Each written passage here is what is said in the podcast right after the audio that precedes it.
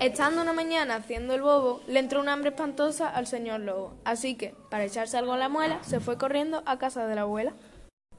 ¿Puedo pasar, señores? Preguntó.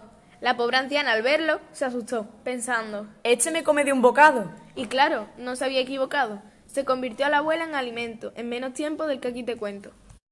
Lo malo es que era flaca y tan huesuda que al lobo no le fue de gran ayuda. Sigo teniendo un hambre aterradora. Tendré que merendarme otra, señores.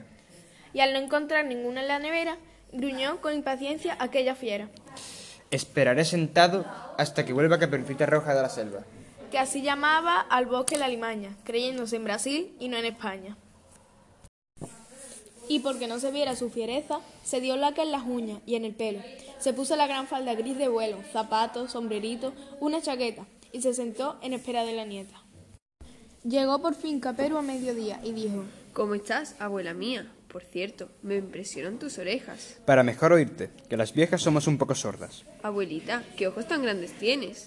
Claro, hijita, son las lentillas nuevas que me ha puesto para que pueda verte, don Ernesto el oculista.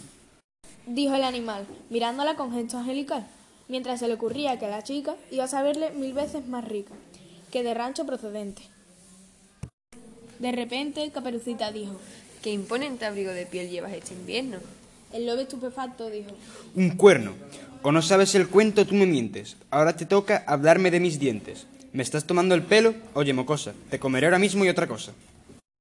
pero ella se sentó en un canapé y se sacó un revólver del corsé.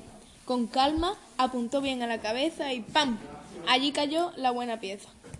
Al poco tiempo, vi a Caperucita cruzando por el bosque. Pobrecita, ¿sabéis lo que llevaba la infeliz? Pues nada menos que un sobrepelliz, que a mí me pareció de piel de un lobo que estuvo una mañana haciendo el bobo.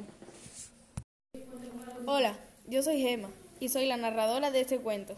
Yo soy Sara e interpreto a Caperucita Roja. Yo soy Marco, interpreto al lobo. Y yo soy Nerea e interpreto a la abuelita. Colorín colorado Este cuento se ha acabado. y quien no levante el culo se le quedará Pegado.